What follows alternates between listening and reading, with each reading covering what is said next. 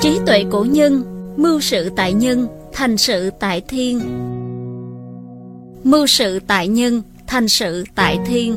Câu thành ngữ có thể hiểu đơn giản là công việc chuẩn bị là do con người, nhưng việc thành công hay thất bại thì còn phải xem cơ trời, do trời sắp xếp. Đây vừa là thiên cơ, vừa là triết lý sống của người xưa. Mưu sự tại nhân, thành sự tại thiên không chỉ là cảnh giới tư tưởng mà còn là phương châm sống của rất nhiều người minh trí thời xưa. Ngay cả những danh thần võ tướng nổi tiếng trong lịch sử như Gia Cát Lượng, Tăng Quốc Phiên cũng thấu hiểu điều này. Tăng Quốc Phiên sinh ra ở một ngôi làng nhỏ miền núi.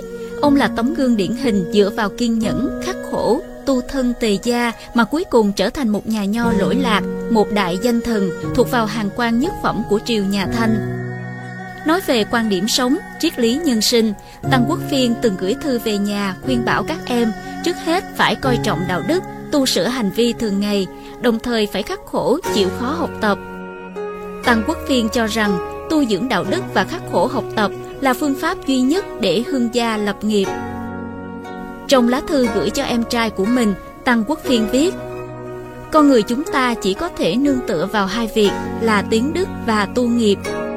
Tiếng đức chính là tu dưỡng những phẩm đức làm người như hiếu, để, nhân, nghĩa. Tu nghiệp chính là cố gắng học tập, trau dồi các kỹ năng làm việc. Hai sự việc này đều do chính chúng ta làm chủ.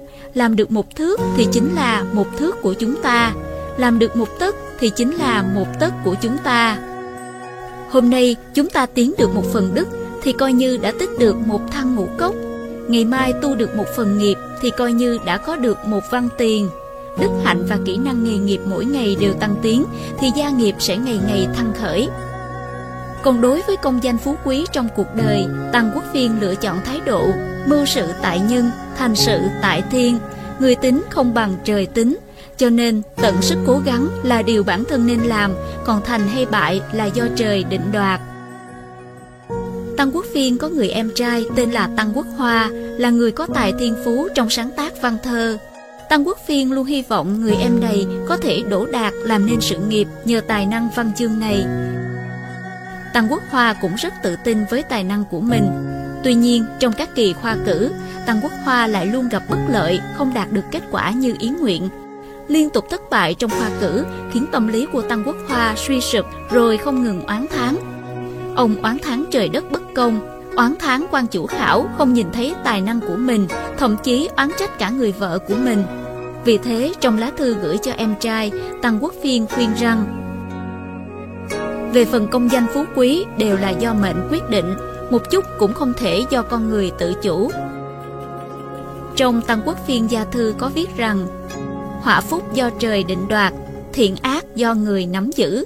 Những điều ông trời định đoạt thì con người chúng ta không thể thay đổi được mà chỉ có thể thuận theo mà thôi. Còn những điều con người nắm giữ thì chỉ có thể làm được phần nào hay phần nấy, chỉ có thể kiên trì làm ngày này qua ngày khác. Mưu sự tại nhân, thành sự tại thiên mà Tăng Quốc Phiên nói đến, ấy chính là chỉ việc con người có nguyện vọng thành tựu sự việc gì nên tận sức cố gắng, nhưng thành công được hay không lại phải do cơ trời. Tăng Quốc Phiên tôn sùng thái độ xử thế, tận nhân lực, quan thiên mệnh, kỳ thực cũng là giống với cảnh giới, tùy kỳ tự nhiên, thuận theo tự nhiên được giảng trong giới tu luyện.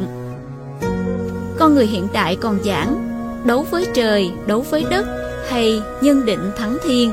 Điều này thể hiện việc con người đã ngày càng rời xa lý niệm làm người trong văn hóa truyền thống, chỉ đến khi thiên tai ập xuống thì con người mới thấy mình nhỏ bé đến mức độ nào